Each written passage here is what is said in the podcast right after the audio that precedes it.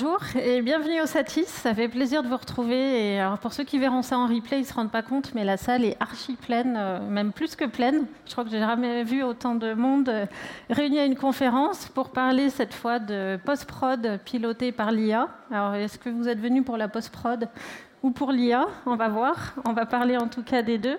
Et pour répondre à cette problématique, j'ai avec moi euh, Stéphane Benini, qui est réalisateur, vous allez voir, qui euh, exploite vraiment les possibilités euh, de l'intelligence artificielle. J'ai Serge Grec, qui est le directeur de l'agence Gustave, qui va nous parler notamment de tout ce qui est euh, doublage. Fred Roland, qui est responsable du développement stratégique chez Adobe aux côtés de Jean-Philippe Aguerre, qui est ingénieur solution chez Avid. Et pour parler du live, on aura Olivier Barniche, qui est le chef de l'innovation et de l'architecture chez EVS. Donc voilà, on va essayer de regrouper un petit peu tous les côtés, enfin toutes les problématiques liées à l'IA en post-prod. Alors euh, bah déjà, quand on parle d'IA, de quoi est-ce qu'on parle exactement? Peut-être que Fred, tu peux nous commencer par définir les types d'IA Bonjour tout le monde, euh, ravi d'être euh, ici parmi vous. Alors, la question, c'est un peu le sujet euh, compliqué parce que, effectivement, en préparant cette conférence, on a évoqué que le, sujet de l'IA, était très vaste. Et en tout cas, chez Adobe, on le, divise en deux. Et je pense qu'on va, parler de ces deux thèmes, mais il y aura peut-être d'autres thèmes. Il y a tout ce qui est IA associé au media processing, donc tout ce qui va aider euh, l'utilisateur à, achever des tâches de manière plus rapide, plus efficace, assistée par la machine. Et ensuite, on a ce qui fait le buzz, et je pense que c'est un sujet qui, vient au-dessus de tout ça, c'est l'IA, euh, l'intelligence artificielle générative. Où là où on est sur la génération de contenu assisté par la machine, où là c'est un sujet qui est, complètement différent et qui se traite différemment, parce que dans un cas, on est sur du media processing, dans tout ce qui est euh, de la machine, des, temps de calcul raccourcis et des, choses, des tâches qui peuvent être raccourcies grâce à la machine. Dans le cas de l'intelligence générative, on est sur la génération de contenu qui fait appel à de la propriété intellectuelle, qui fait appel à des contenus, sur quel modèle ces systèmes d'intelligence artificielle sont-ils basés? Et c'est un sujet, je pense, qui est le plus important sur ce sujet-là, parce que c'est le sujet qui a mis beaucoup de qui fait poser beaucoup de questions. C'est vrai qu'il y a 12 mois, 12-18 mois, on n'entendait pas parler d'intelligence artificielle générative. C'est devenu un gros buzz avec ChatGPT. Euh, Adobe, on est venu au mois de mars avec Adobe Firefly, qui est notre famille de modèles d'intelligence artificielle générative. Et effectivement, le sujet principal qu'on met en avant, avant même de parler de technologie et d'intégration dans des processus de post-production, c'est euh, quid de euh, la gestion de la propriété intellectuelle? Est-ce qu'on peut utiliser les contenus? Est-ce que ces contenus sont libres d'usage, etc. Et donc, voilà, je pense que c'est important de diviser les deux, et c'est au moins de mon point de vue. Et on va attaquer vraiment avec la post-prod, avec la phase déjà de montage? Peut-être avec toi, comment est-ce que ça se traduit concrètement pour, euh, pour les monteurs dans leurs outils? Euh, bonjour, bonjour à tous et à tous. Euh, ça se traduit directement par intégrer à des outils déjà existants, donc les systèmes de montage, des possibilités qui vont plus loin avec l'intelligence artificielle. Chez Avid, par exemple, il y a des fonctionnalités qui sont le montage sur script, qui, existe depuis 20 ans, qui est utilisé dans 95% euh, des fictions américaines et des films américains. Et aujourd'hui, cette intelligence artificielle permet directement, à partir d'un fichier audio, de créer un script. Donc même nous, ici en Europe, qui ne sommes pas habitués à travailler sur la base du texte, ou forcément en fiction, on va pouvoir directement, plus facilement, grâce à l'intelligence artificielle, travailler à partir d'un fichier texte et avoir plus d'informations. Et qu'est-ce qu'il en est euh, du côté d'Adobe? Vraiment, là, je parle du métier de monteur. Alors, effectivement, le, le, point de départ de, tout ça, c'est euh, effectivement Adobe, on a une position assez euh, globale, c'est-à-dire qu'on on, on, touche toute l'industrie de la création de contenu. Et, et aujourd'hui, la vidéo, et je pense que ça surprend personne, c'est le médium qui explose. Il y a une demande de création vidéo qui dépasse la capacité humaine. C'est ce qu'on donc beyond human scale. Et donc c'est là où l'intelligence artificielle devient intéressante, et c'est là où les éditeurs comme Avid, comme nous et tant d'autres, on regarde quelles sont les tâches qui peuvent être améliorées, raccourcies par la machine. Donc effectivement, l'analyse de l'audio pour pouvoir faire du transcript, c'est quelque chose où les machines aujourd'hui ont des taux de, précision de 99%, voire au-dessus.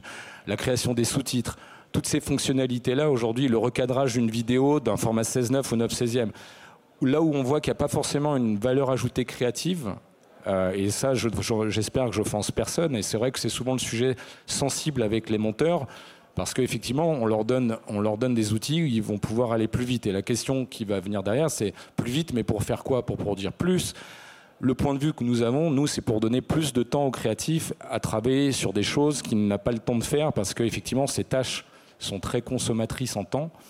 Donc, on a dans les outils, on a énormément de fonctionnalités qui euh, améliorent ce travail-là. Et effectivement, le sous-titre, c'est un gros sujet parce que la demande des réseaux sociaux fait que le sous-titrage est devenu quelque chose qu'on a dû industrialiser, automatiser. 90% des vidéos sur Internet sont regardées de manière muette. Voilà. Et donc aujourd'hui, je pense que les, utilisateurs apprécient. Et on espère qu'on leur donne effectivement plus de temps à, faire leur travail de monteur, de créatif, et effectivement, ça, c'est un sujet qui ne nous appartient pas, mais c'est plus ce que nous, on essaye de créer pour l'utilisateur. Et je crois que tu, avais des exemples à nous montrer de concrètement comment ça se traduit pour, euh, pour les monteurs euh, Oui, tout à fait. Sur la base de mon PowerPoint, j'avais deux, trois éléments. Ça, c'est des outils qui existent déjà dans Media Composer et là qui sont rebrandés entre guillemets euh, intelligence artificielle, tout simplement parce qu'on a mis un moteur, donc c'est un moteur connu OpenAI qui est sur base de ChatGPT aujourd'hui. Et ça, c'est très simple à l'introduire justement dans les logiciels. Ce qui est très intéressant aussi, c'est, Frédéric l'a aussi dit, c'est faire attention au niveau éthique, qu'est-ce qu'on fait de ces outils? Là, typiquement, on a choisi d'intégrer le moteur au sein du logiciel, c'est-à-dire qu'il n'y a pas besoin de connexion Internet, qui ne va non, pas, non plus pardon, euh, documenter d'autres moteurs. Donc c'est aussi toujours pareil par rapport à la propriété intellectuelle, parce que là on touche à des choses sensibles, donc c'est améliorer les outils, mais tout en gardant quand même à la fois le contrôle humain et aussi euh, la créativité. Voilà, donc ça c'est un exemple de speech to text. Euh, Avidada, c'est le nom en fait donné à toutes nos technologies de développement autour de l'intelligence artificielle chez Avid. voilà, comme l'équivalent de Firefly euh, chez Adobe. Euh, ça, c'était juste pour des exemples parce que ça, c'est assez commun. On a de plus en plus des petits chatbots en fait qui sont basés sur ces intelligences artificielles. Ça, c'est très intéressant parce que Frédéric aussi en, a déjà un peu parlé, c'est de l'intelligence artificielle, moi j'appelle ça de premier échelon, une, une, intelligence artificielle qui est capable en fait de chercher de la documentation, de faire des propositions, voilà, et ça permet d'avoir une nouvelle approche dans la manière de se documenter, mais aussi d'apprendre en fait euh, les logiciels. Mais ça, c'est la première phase de l'intelligence artificielle, c'est assez simple. Euh, la deuxième phase, c'est vraiment plutôt celle-ci qui est beaucoup plus intéressante, l'intelligence artificielle dite générative. Là, l'intelligence artificielle dit générative, ici, le journaliste, en l'occurrence, va taper un texte pour faire son sujet et automatiquement, l'intelligence artificielle va lui proposer, va lui recommander en fait des plans dans toute la banque de données. En plus de cela, cette intelligence artificielle va lui dire eh bien, si tu ne veux pas avoir toute interview, tu cliques sur le petit cerveau, automatiquement, tu as un résumé de cette interview. Donc comme ça, comme tu sais déjà de quoi ça parle. Et si tu ne comprends pas le langage, en l'occurrence de cette interview, automatiquement, tu peux traduire. Donc voilà, donc ça c'est dans nos outils. Euh, trois modèles d'intelligence artificielle qui, vont être intégrés et qui permettent d'améliorer comme ça euh, le travail pour avoir encore plus de créativité. Et toi qui montes, comment ça se traduit concrètement euh, dans, ton travail? Alors moi, je n'utilise pas forcément beaucoup ce type de logiciel, mais ça m'intéresse énormément d'en découvrir un peu plus. Moi, j'utilise beaucoup plus les modèles d'images génératives. Euh, Runaway, euh, Picalabs. vraiment, on est sur de la, création. Et puis euh, sur les modèles Gen 1, Gen 2, où là, on peut euh, animer et essayer de faire un peu de narration. Et ça permet de faire un gain de temps énorme euh, dans la création de, ce qu'on imagine. Mais je connais absolument pas encore euh, Adobe et Avid sur, euh, sur tout ce qu'il est possible de faire. J'avais essayé un peu Firefly, mais pas forcément en vidéo encore.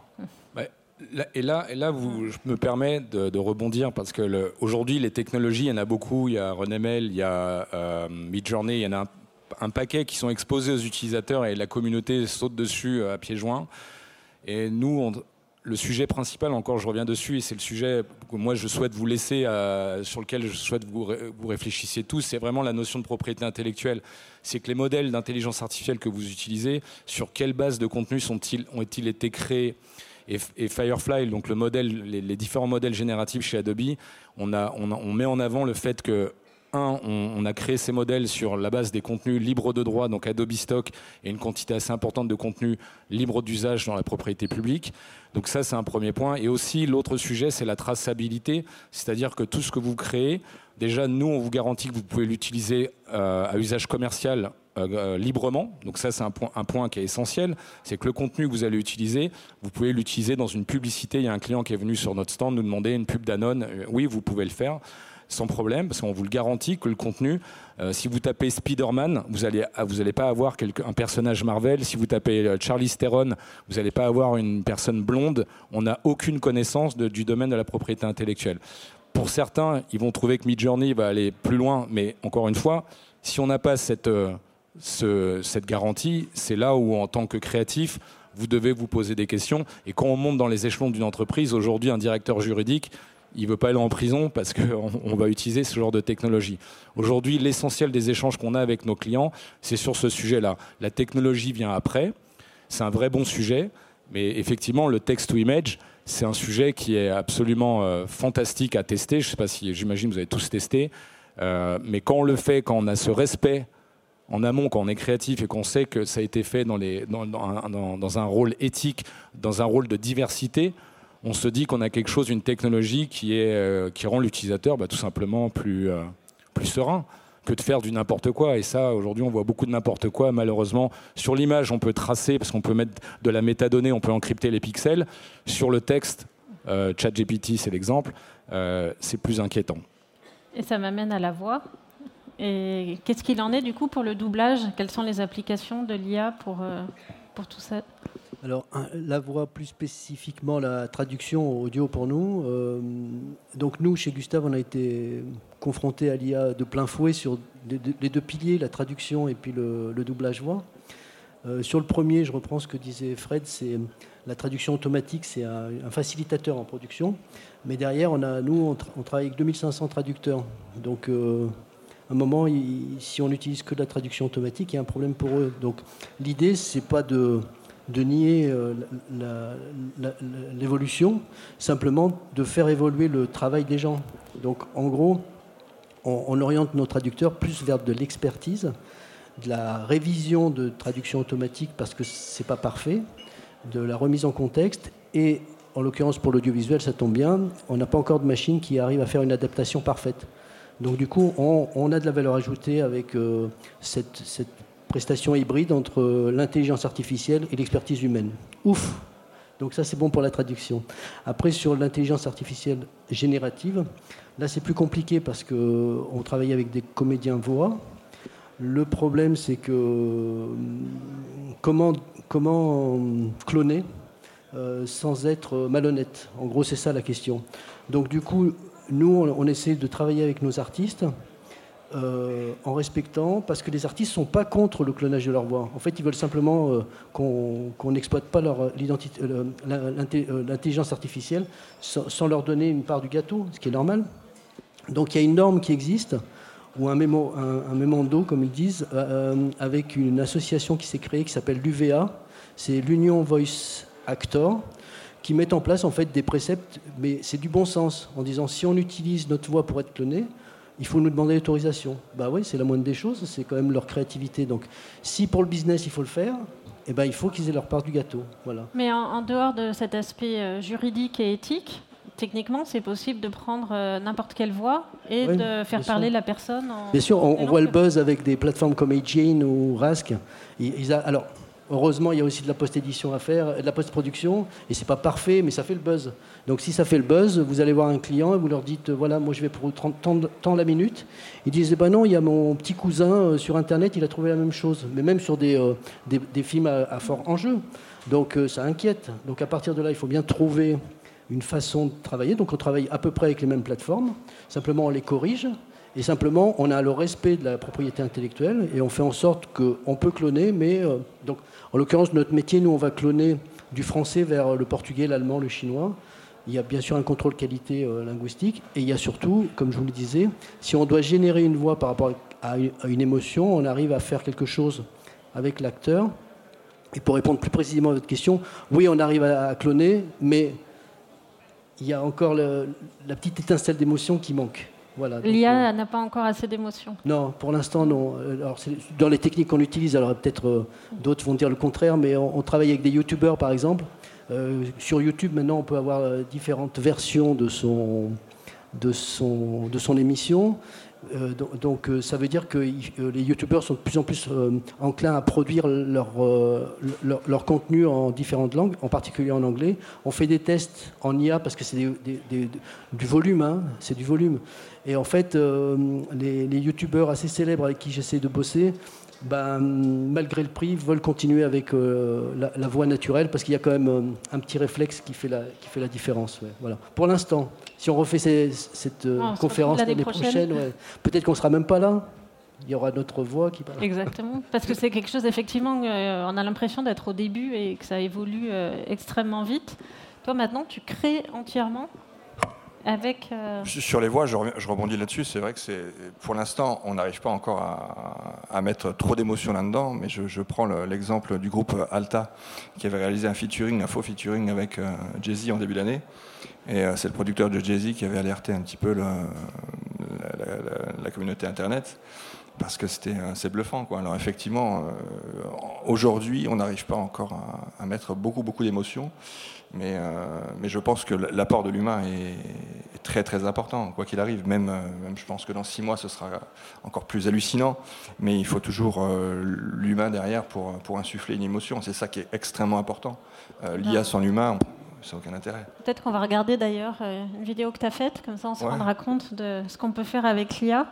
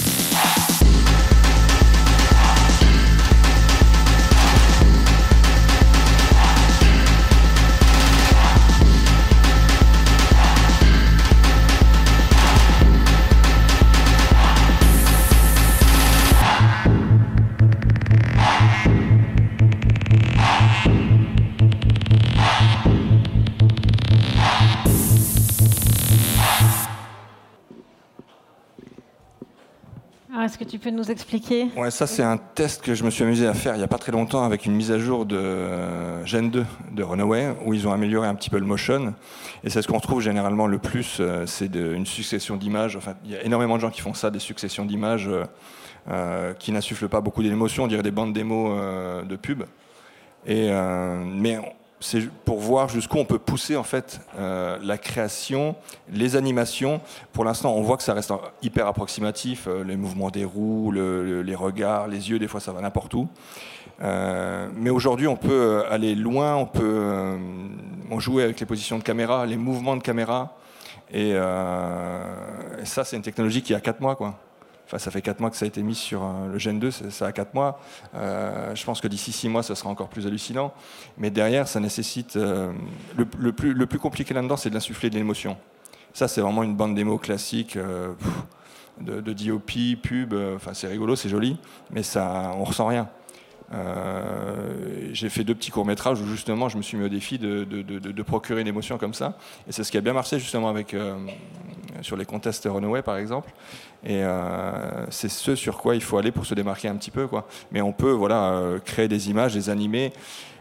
Aujourd'hui, ça donne ça et ça peut encore s'affiner, mais ça, c'est sympa. Au bout de quatre mois, voilà ce qu'on arrive à faire. Et j'imagine que d'ici un an, ce sera, ce sera encore plus fou. Quoi. Et puis c'est ce que tu dis, en fait, effectivement, c'est un, outil. Après, ah ouais, moi je le prends comme un outil. Hein, c'est comme un, jouet, un, outil avec lequel on peut tout jouer et ça nous permet de nous exprimer d'une manière un peu différente. Pour l'instant, il faut tester, il faut rester hyper curieux et puis il faut s'amuser surtout et voir, voir ce qu'on peut faire. Chaque semaine, moi, je, je, me challenge sur, sur une réalisation, voir, parce que chaque semaine, il y, a, il y, a, une update, il y a quelque chose de nouveau. Alors, euh, on peut vite être immergé par toutes les informations, mais, euh, mais essayer de créer une singularité, et essayer de créer surtout de l'émotion. C'est ça, je pense, le plus important. Parce que de faire de, jolies images, des bandes démos, c'est cool, mais c'est pas ce qui va nous permettre de nous démarquer. En tout cas, ça va pas apporter grand-chose à, l'édifice de pierre l'édifice de l'IA, quoi. Et j'ai envie de dire, même de manière générale, à tous les réals et, monteurs. Et du coup, c'est vraiment l'évolution vers laquelle vous allez euh, dans les logiciels, c'est de permettre aux, monteurs de s'affranchir de la technique, d'être de plus en plus assistés pour se concentrer sur la narration? Tout à fait, mais c'est être assisté, mais bien assisté. Effectivement, comme tu l'as dit si bien, c'est ce qui manque, c'est l'intercelle créative. Et ça, il faut que ça reste dans l'humain. Euh, là, par exemple, tu l'as très bien dit, dans cette image, euh, enfin, pardon, dans cette euh, typiquement bande démo, ben voilà, c'est somme toute classique, et, on sent qu'effectivement, ce qui est important aussi là, est le montage, et c'est pas quelque chose qu'une machine peut encore faire. voilà, au montage, il faut quand même insuffler quelque chose. Il y a des grands penseurs qui ont pensé bien avant moi le montage, et donc là, effectivement, comme l'effet Kuleshov, des choses comme ça, c'est pas quelque chose qu'une machine aujourd'hui est capable de faire. Et donc, Dieu merci, donc nous, tout ce qu'on veut, c'est effectivement donner les meilleurs outils, simplifier toutes les tâches euh, débilos, parce que ça, il y en a un paquet, ça tout le monde les connaît. Et que faire du transcript, ça amuse personne Alors ça, c'est effectivement, euh, ça, ça, n'embête personne, ça dépend, parce qu'effectivement, mais, dès qu'on touche à quelque chose comme l'éthique, ou effectivement les comédiens, les voix, ou le remplacement des acteurs, là, effectivement, ça devient beaucoup plus délicat. Nous, en ce qui concerne, c'est uniquement toucher le montage et la, création, mais... Euh, il faut avoir une réponse, enfin, il faut avoir une approche éthique de l'IA et de nombreuses entreprises dont nous faisons partie effectivement réfléchissent à ça en se disant que l'IA doit rester un copilote et pas du tout un remplaçant parce qu'on ne va pas se tirer une balle dans le pied en tuant, euh, je dirais, euh, nos propres métiers.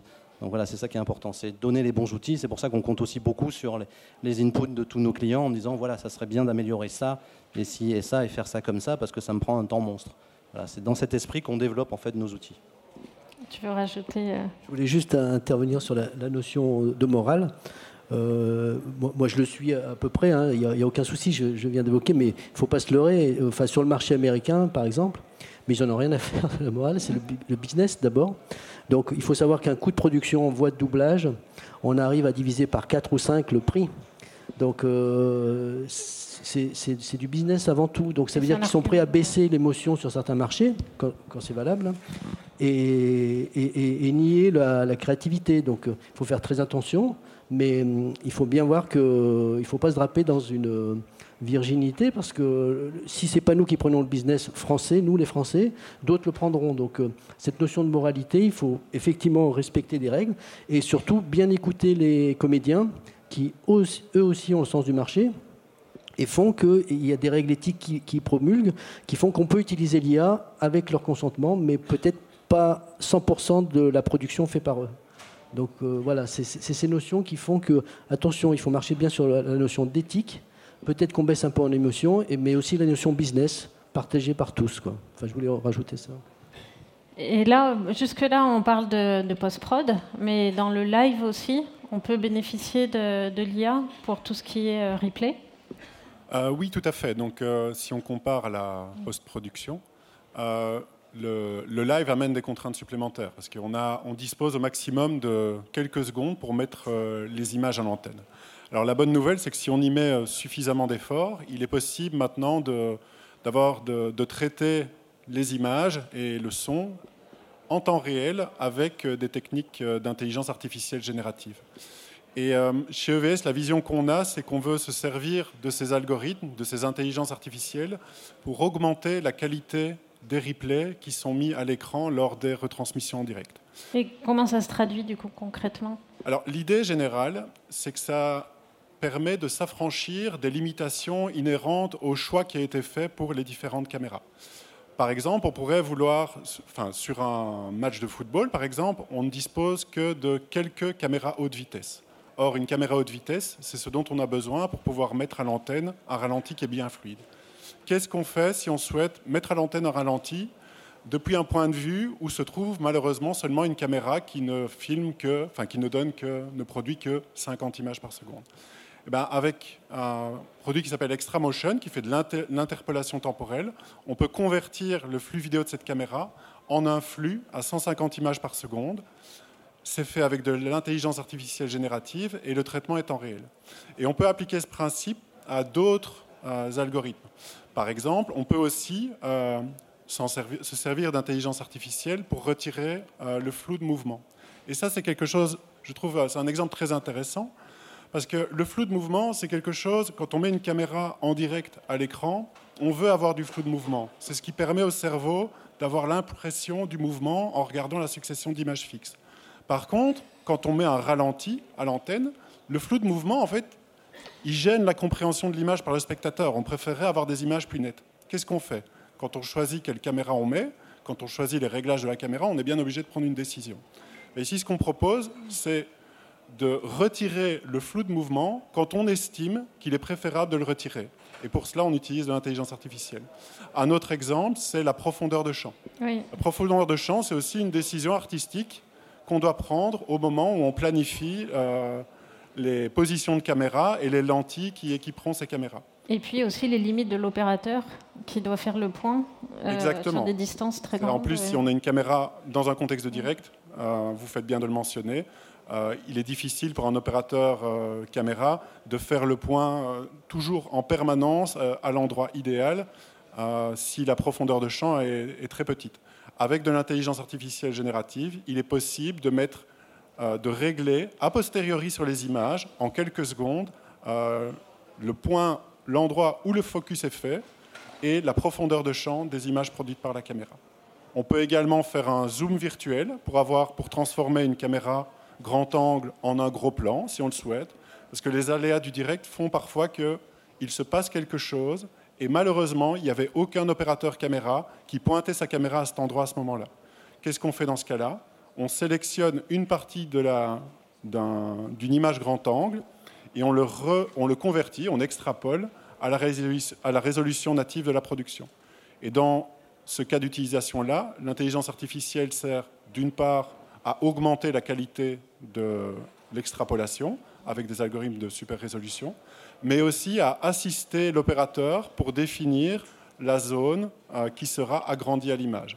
On peut faire ça soit de façon complètement automatique, soit utiliser des méthodes de tracking. Toujours, puisque dans un contexte de direct, on a, je dirais, au maximum 5 secondes entre le moment où on décide d'utiliser l'intelligence artificielle pour améliorer la qualité des images et le moment où ces images doivent être effectivement à l'antenne. Alors qu'est-ce qui permet, parce que c'est, ça paraît incroyable d'arriver à faire ça dans un laps de temps aussi court, parce qu'il n'y a pas le temps de, vraiment euh, faire des rendus.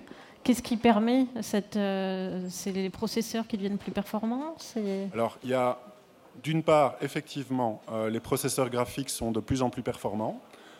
D'autre part, il faut avoir une architecture logicielle qui permet d'insérer le traitement au bon endroit sans faire voyager les signaux vidéo d'un coin à l'autre, enfin d'un serveur à l'autre et d'une machine à l'autre.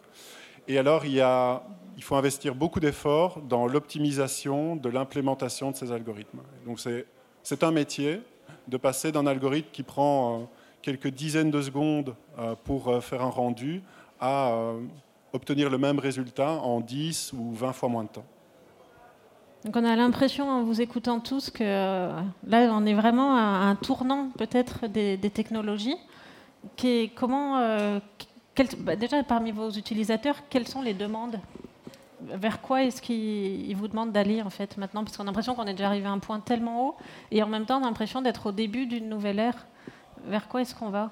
Bah, moi, je reviens euh, au, point de départ de la réflexion de la quantité, de contenu à produire. Même si on prend un film, aujourd'hui, on se rend compte qu'un film, on doit, en faire on doit créer des variations, pas du film, mais des contenus de marketing euh, sur les différents réseaux sociaux, etc. Donc, la quantité de contenu à produire, elle est très importante. Ce qui est intéressant avec l'IA, c'est effectivement, on parle des processus actuels et comment on les améliore, mais ce qui est hyper enthousiasmant et sur lequel moi je suis très, euh, très optimiste, c'est sur les nouvelles opportunités. C'est-à-dire que ces processus-là vont permettre à des gens qui n'ont pas forcément les compétences créatives d'un pro vidéo, d'un pro monteur, d'aller vers ces, vers ces outils-là, parce que les éditeurs vont repenser la manière de développer les logiciels. Parce qu'aujourd'hui, les logiciels sont, on parle des logiciels historiques de montage, euh, etc. Mais c'est les, nouveaux usages. Et donc les nouveaux usages, il y a une demande qui est très importante. Et nous, on voit des nouvelles populations, des marketeurs qui veulent, ou des community managers, peu importe dans quel domaine vous êtes, euh, souhaitent manipuler du contenu. Alors ce contenu, il doit, être, euh, il doit répondre aux contraintes de la marque, aux contraintes de la propriété de la marque pour laquelle vous travaillez. Mais ces processus d'intelligence artificielle vont permettre de manipuler, de ne pas partir d'une feuille blanche.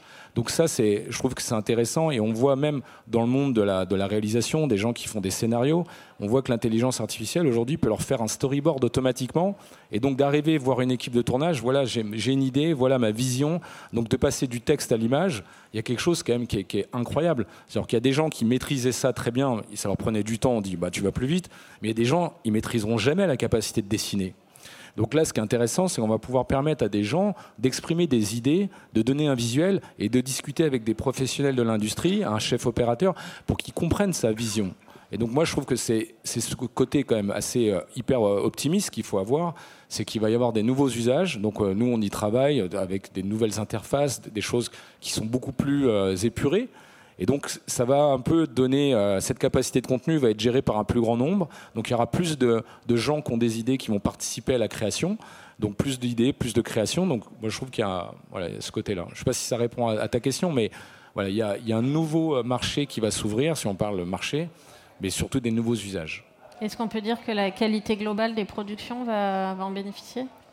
Ça dépend le curseur de la production, comme, euh, comme, le, disait Serge. Il y a des entreprises, ils veulent aller, leur, time to market, ils sont euh, sont euh, obsédés, j'arrive mes mots, obsédés pardon, sur ça, et c'est leur choix.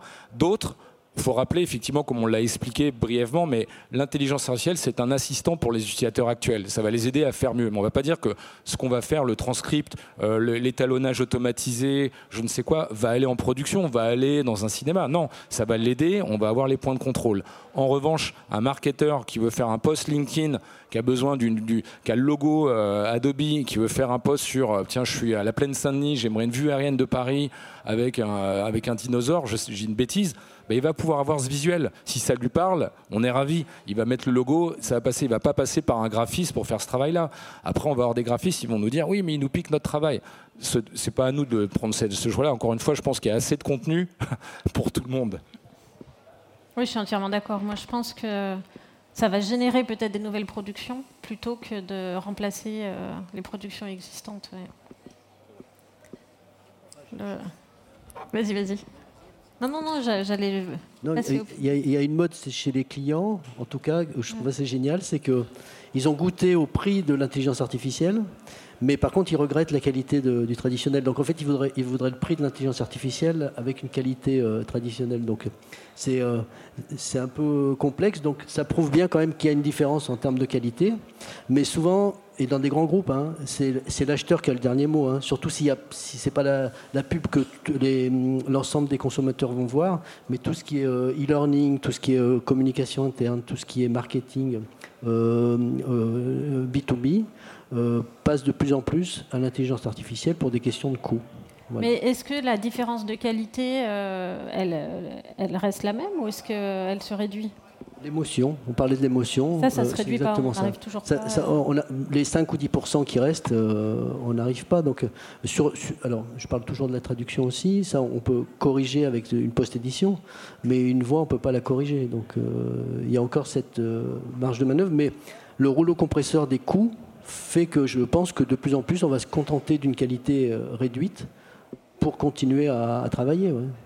Mais euh, est-ce qu'on pourrait dire que pour une quantité de travail euh, humaine donnée, on, augmente le niveau de qualité néanmoins Parce qu'ici, on parlait d'automatisation complète, mais si on combine le travail d'un humain avec l'intelligence artificielle, est-ce que si l'humain consacre la même quantité de temps, est-ce qu'on ne pourrait pas euh, espérer que le, la qualité globale du contenu euh, C'est très juste. Oui, oui. Sur, sur la partie euh, non générative, oui. puisque ça permet d'aider. Donc on produit plus. Sur la partie générative, il y a toujours cette notion de créativité. Ça, c'est pas une question de temps, c'est vraiment une question d'émotion ou de créativité, justement. Mais effectivement, je pense que, dans mon métier, en tout cas, la, formule hybride, c'est la formule qui va, avoir le plus de succès. C'est-à-dire, on utilise ces outils à fond, et à un moment, il y a l'expertise euh, soit linguistique, soit euh, artistique qui vient apporter la, finalisation. Et en tant que monteuse, je peux te répondre. Euh, avant, je m'arrachais les cheveux à faire des sous-titres. Maintenant, je suis contente que mon logiciel les fasse pour moi. Enfin, toutes ces choses-là, le recadrage dont on parlait, enfin, il y a des tonnes d'applications qui remplace les tâches rébarbatives euh, qui n'étaient pas intéressantes et, qu'on avait à faire. Et, puis il ne faut pas confondre deux choses, c'est l'IA et l'automatisation. Il, il, y a un domaine qui recherche à automatiser des tâches, et ça, ça n'a rien à voir avec de l'IA, c'est des machines, des process, des scripts, des choses comme ça, qui peuvent faire, peuvent faire appel à de l'IA, et l'IA, c'est le sujet d'aujourd'hui. Et souvent, les gens confondent. Et effectivement, si je prends l'exemple d'une marque qui veut faire une campagne de pub ciblée sur euh, les différents individus qui sont présents, euh, sur la base de vos profils, il va vouloir faire un contenu personnalisé. Et aujourd'hui, les marques, les analystes, les marketeurs vont, ils savent que pour faire de la transformation, pour faire une vidéo personnalisée. Donc ces gens-là, il faut, ils vont, ils doivent faire des milliers, des centaines de milliers de vidéos. Encore une fois, c'est un, sujet qui n'est qui, qui, pas souvent évoqué, mais c'est un domaine d'application qui se développe à une vitesse énorme mais on le voit tous en tant que consommateur. Et on sait que la quantité oui, de vidéos euh, produites ne cesse de croître. Et on va espérer, grâce à ces outils, la qualité euh, aille, avec. Oui, mais si on compare l'industrie audio, euh, audio pardon, la musique, le vinyle est toujours là. on plébiscite de plus en plus la qualité du vinyle. On pensait que le vinyle allait disparaître avec l'arrivée du MP3. Donc je pense que, encore une fois, il va y avoir des nouveaux usages le talent va être mis en avant des créatifs pour arriver à faire un travail de plus en plus qualitatif sur la création. La machine va les aider à faire des choses qui effectivement n'ont aucune valeur ajoutée, le transcript, le recadrage, j'en passe. Mais voilà, on va se concentrer sur la créativité. Après, il y aura peut-être des gens qui vont dire bah, si tu travailles, euh, si tu travailles moins, je veux te faire, je veux que tu fasses, tu fasses plus. Mais encore une fois, la décision ne nous appartient pas. Il y a des business, ça fait du sens. D'autres, pas du tout. Donc l'IA, c'est le nouveau synthétiseur. Le Le nouveau synthétiseur, si on parle musique. Je vois que le, temps passe très vite et que vous êtes très nombreux et j'aimerais bien euh, avoir, euh, avoir vos points de vue aussi. Peut-être qu'on a des questions ou des témoignages. Euh, oui, on en a déjà une. du coup, on va vous passer un micro.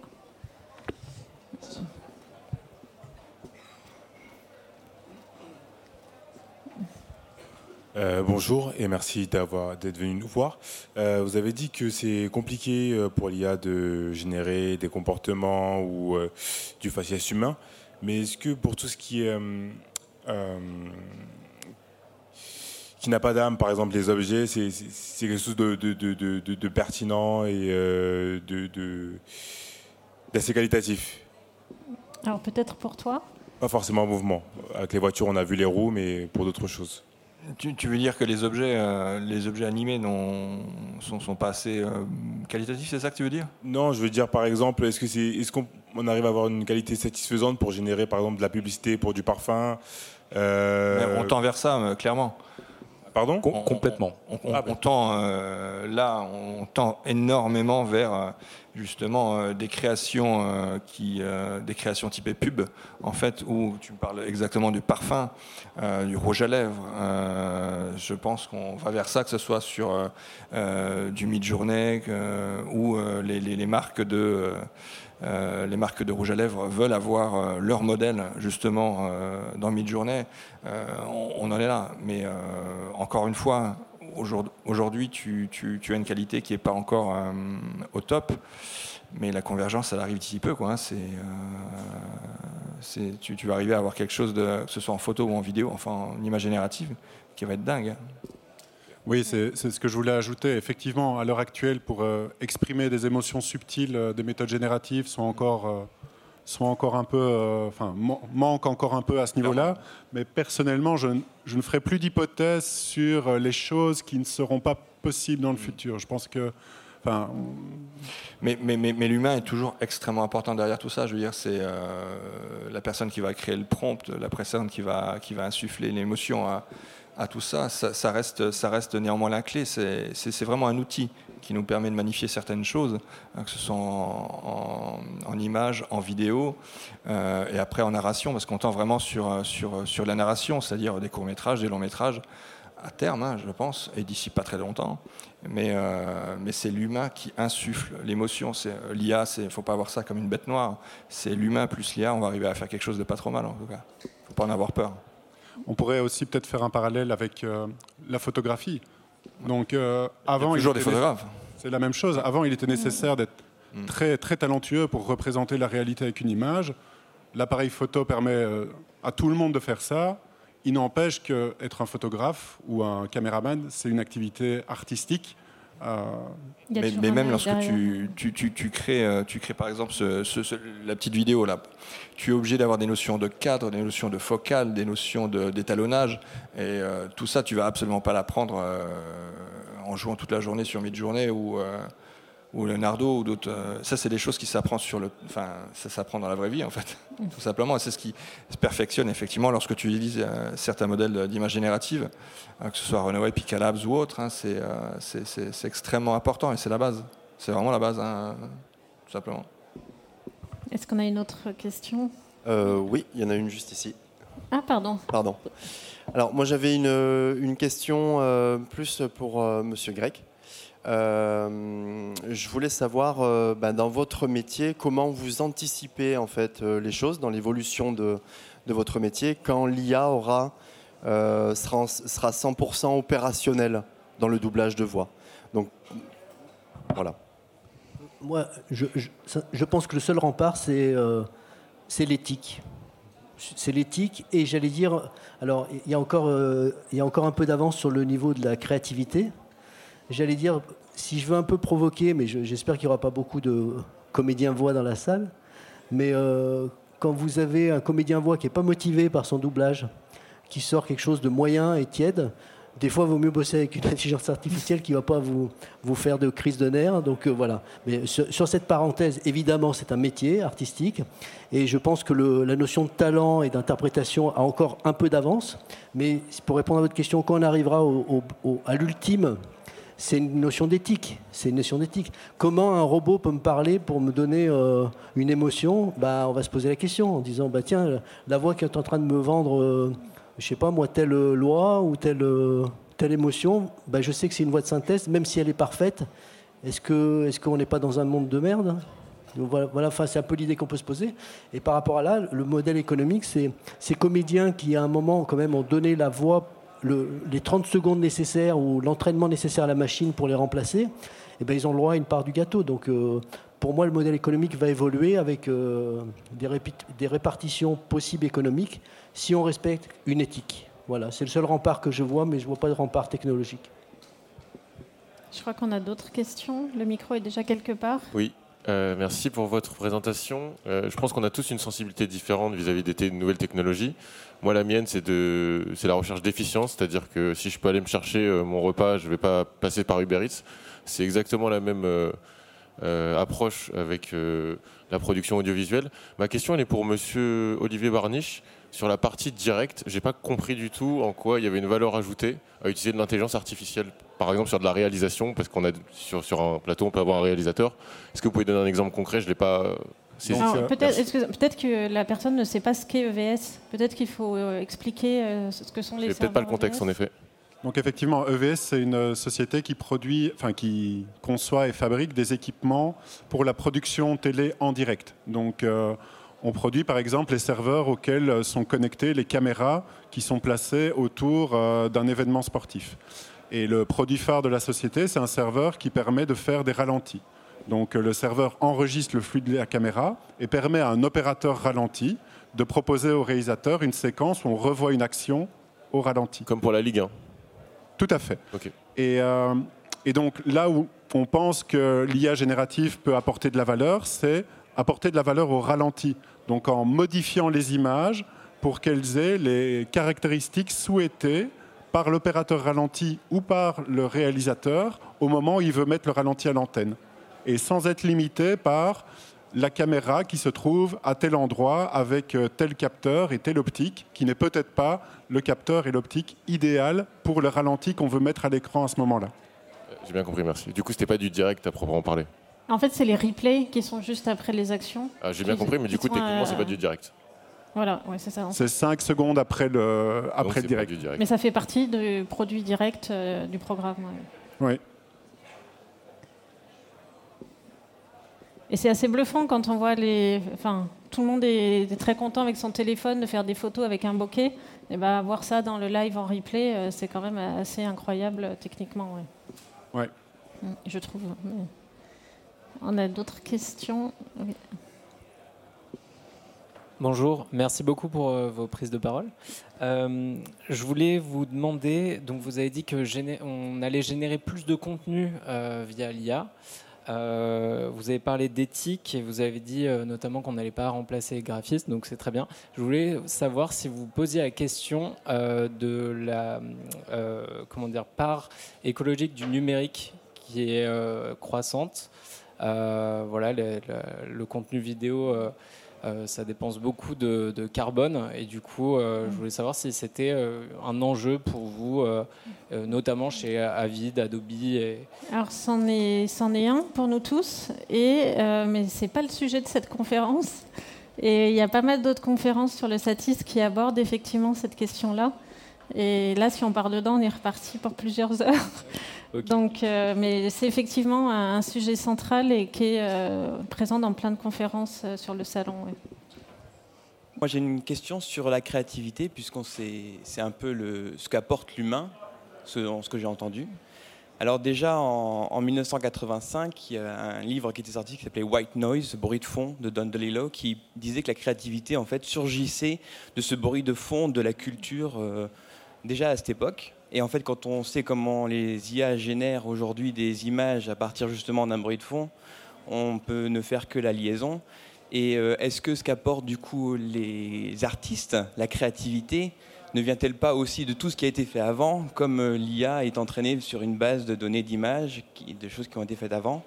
Alors est-ce que l'humain est encore créatif ou est-ce que l'IA était créative elle aussi? Ça c'est un vaste sujet. je, pense que l'IA euh, ne va pas te permettre euh, d'être plus créatif. Euh, absolument pas. Je pense que la créativité, tu l'as en amont, et l'IA, ce sera un outil qui va te permettre de, la mettre en image. Mais ta créativité va, va, naître peut-être du fait d'être curieux de, de, tout un tas de choses, en fait, qui n'a strictement rien à voir avec l'IA. L'IA, ça va être un outil qui va te permettre de t'exprimer différemment très rapidement en tout cas, euh, gagner un peu de temps. Mais, mais euh, c'est quelqu'un qui utilise l'IA ne, se dit pas créatif, ne peut pas être créatif. et quelqu'un qui. Non, mais vraiment. moi, je, vois énorme. Je vais dans des festivals, je regarde énormément de films, je discute beaucoup avec des gens qui, qui se disent créatifs et qui font tout un tas de choses qui sont très jolies. Mais c'est du vu, revu, il n'y a aucun intérêt. Quoi. C'est, c'est toujours la même chose. Tu, le nombre de films que j'ai vus basés sur Blade Runner, euh, Miyazaki. C'est très joli, mais ça n'apporte rien, quoi. Il n'y a, pas de singularité, c'est ça qu'il faut cultiver, en fait. Et euh, c'est pas l'IA qui va t'apporter ça, en fait. Et en, fait, moi, j'aimerais, pardon, euh, mais moi, je trouve que Enfin, on sait que l'essentiel du trafic sur Internet, c'est que les gens regardent des vidéos et en grande partie sur les réseaux sociaux. Et honnêtement, c'est extrêmement médiocre pour la plupart. Et là où je pense que l'IA va nous aider, c'est que ben, les caméras euh, déjà sont plus faciles à utiliser parce qu'elles intègrent elles aussi euh, tous ces automatismes. Qu'il euh, y a du montage aussi qui est fait. Enfin, tout à l'heure, on avait une conférence sur la captation. On envoie son drone DJI, on, on, délimite la zone d'intérêt, lui il fait ses plans tout seul. Et dans l'appli, on a un montage qui est fait tout seul. Et ben, peut-être que ces produits-là, ça remplacera pas les plans de drone que je vais faire dans mon film mais peut-être que quelqu'un qui ne sait pas, euh, enfin qui n'est pas réalisateur, il va être capable de créer une, euh, vidéo qui sera un peu plus qualitative que euh, l'ensemble de ce qu'on voit habituellement sur, sur les réseaux. Alors peut-être une précision, est-ce que du coup ma question, si je la précise, il y aurait, pour l'instant, si je comprends bien, il y a une espèce de gradation entre la créativité de l'IA qui serait moins bonne que la créativité humaine. Et c'est à débattre, hein, mais est-ce que l'IA qui est balbutiante et ne sera jamais aussi mauvaise que ce qu'elle est maintenant, euh, n'arrivera pas à, remonter et à réduire cette différence. Mais comme j'avais compris ta question, tu te demandais finalement quelle est la différence fondamentale entre la créativité de l'intelligence artificielle et la créativité de l'être humain? Et est-ce qu'on ne peut pas dire que euh, c'est finalement plus proche que ce qu'on aime le croire? À titre personnel, moi, je n'ai pas de réponse à cette question, mais je trouve que de, voir, de savoir comment ces intelligences artificielles fonctionnent et de voir ce qu'elles arrivent à produire, ça nous fait, je trouve, réfléchir sur notre propre créativité et nos propres processus mentaux. Euh, un autre exemple, par exemple, c'est ChatGPT. Donc ChatGPT, c'est juste une machine à prédire le mot suivant d'un texte. Et donc à l'intérieur, finalement, le principe est, vraiment élémentaire. Et on se dit, bah, ça, c'est pas aussi complexe qu'un cerveau humain. Donc euh, c'est vraiment quelque chose d'inférieur. Mais quand on voit le 15 novembre 2023, donc euh, rendez-vous le 15 novembre 2025, ce que ChatGPT arrive à produire comme réflexion, on se dit, mais finalement, est-ce qu'on est, est-on si différent et si supérieur à cela? Et je n'en sais rien, mais je trouve que c'est interpellant. moi, j'aimais bien, Aurélie, tu as fait le, parallèle avec le synthétiseur. Et je trouve qu'effectivement, ces outils, c'est un peu comme les synthétiseurs. Quand les synthétiseurs sont arrivés, on s'est dit Waouh, c'est génial cet outil, on est tous musiciens. Bon, au final, euh, tout le monde est revenu de ça et s'est dit Non, en fait, je suis pas musicien. Et les gens qui faisaient déjà la musique, qui créaient la musique, ont appréhendé l'outil, s'en sont servis, l'ont dépassé pour certains, et d'autres euh, ont complètement laissé tomber et sont revenus à des instruments classiques. Et moi, j'ai plus une vision optimiste dans ça, en me disant, on va arriver à un moment donné, on, va se dire, ah ça, c'est généré par une intelligence artificielle. Et je vois que ça, et j'en peux plus. Et de là va naître des vrais créateurs, parce qu'on va pouvoir distinguer cette différence. Donc euh, l'outil est bien, l'outil est là, il faut expérimenter, il faut tenter, mais euh, je pense que demain, il y aura plus de place pour les vrais créateurs. c'est ça mon but. Est-ce qu'on prend une, dernière question avant que. Il y en a une derrière toi à gauche, peut-être? Merci. Je voulais savoir quel logiciel vous aviez utilisé, enfin quel IA vous avez utilisé pour la vidéo et combien de temps ça vous a pris euh, Pour la, vidéo que tu as vue là Ouais. Euh, j'ai utilisé euh, Midjourney pour la génération d'images. Euh, mais j'ai une batterie de prompt que je bosse depuis deux ans, donc je sais à peu près, tu vois, quelle focale, tout ça utiliser, donc je sais où aller en tout cas. Et pour l'animation d'image, ça a été fait avec Runaway, Gen 2. Et ensuite, j'ai amélioré un petit peu l'image avec Topaz. Euh, mais tout ça, ça se fait très rapidement. J'avais participé au concours euh, Runaway Gen 48. C'était un concours euh, de, réalisation en 48 heures. Et j'ai vu le mail 6 heures avant la, clôture du, festival, du, concours. Et j'ai fait un concours, un, petit court métrage en 5 heures. Mais le, court métrage était basé, j'ai pas fait n'importe quoi. C'était sur une histoire qui me tenait à cœur, où j'ai voulu générer une émotion. Après, ces outils-là sont très simples, mais je suis parti d'une base solide, une base très solide. Et, euh, ça, ça, je l'ai fait peut-être en deux heures, tu vois. Euh, en deux heures, mais euh, j'ai deux ans de prompt derrière qui me permettent aussi de, savoir où je veux aller. Voilà. Merci. Et la musique, ça reste une musique composée par un humain, la musique qui était sur le clip? Alors pas du tout. Celle-ci, je l'ai pris en vitesse. c'est Génération. Le groupe, c'est Génération. Non, mais, euh, mais il existe. Euh, ouais, je joue pas mal aussi avec, euh, avec des, des, logiciels qui, qui, créent directement de, de, la musique en IA. et ça, c'est incroyable ce qu'on arrive à faire aujourd'hui. Mais non, pour, là, j'ai mis une musique en vitesse pour le salon qui me semblait pas trop mal, que j'aime bien. Et voilà, je crois qu'on. Tu, veux ajouter je voulais, le mot de la fin.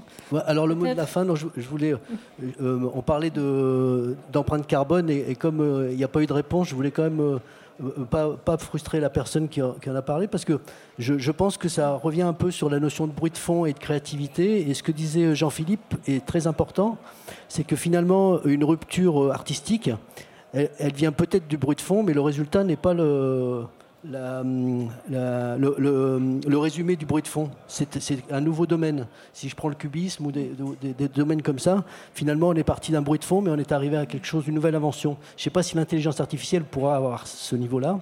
Et pour l'empreinte carbone, je pense que l'IA, c'est par rapport à ce qu'on peut en faire. Euh, j'ai eu la réflexion par rapport à ce que vous disiez. Euh, j'ai un stand là, j'ai un voisin qui a une caméra qui fait du 3D et qui permet d'éviter de transporter tout un studio au bord d'une falaise avec 120 euh, opérateurs ou 120 techniciens pour faire un plan. et il fait ça avec un petit écran et 3 mètres carrés. Je pense que là, c'est une réponse à l'empreinte carbone sur certaines productions. Donc prenons les choses de ce côté-là en disant si on est éthique, si on est philosophiquement en phase avec l'IA, on peut, peut aussi réduire l'empreinte carbone, je pense. Voilà. Ça vous donne au moins une réponse à votre question. Et je crois qu'on va, on va conclure euh, sur ce message-là, puisqu'on euh, a, on a passé notre heure ensemble. Merci beaucoup d'être venus si nombreux. Et j'espère que ça vous aura apporté des, des réponses. Et merci à vous. Bonne suite de salon.